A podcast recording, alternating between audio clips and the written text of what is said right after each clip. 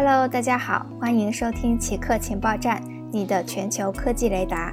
下面为大家播报今天的两条奇客新闻：思科向希腊提供的 Webex 网课平台第一天就崩溃。今年初，在新冠疫情导致学校停课之后，思科、微软和谷歌都向希腊提供了各自免费的网课平台。在没有进行任何公开竞标的情况下，希腊教育部长选择了思科的 Webex 平台。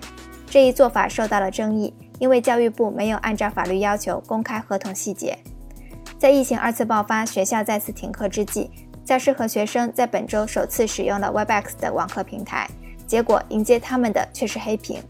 据了解，Webex 在正常运作不到一小时后就崩溃了。PayPal 开始允许美国用户交易比特币。在上个月发出预告之后，PayPal 正式开始允许美国用户使用它的在线钱包购买、出售、持有比特币和其他数字货币。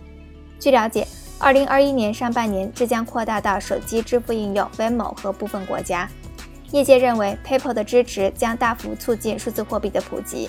它拥有3.46亿活跃用户，仅今年第二季度就处理了2220亿美元的交易。目前，PayPal 支持的数字货币包括了比特币、以太坊、比特币现金和莱特币。好的，以上就是本期节目的所有内容。固定时间，固定地点，我们下期再见。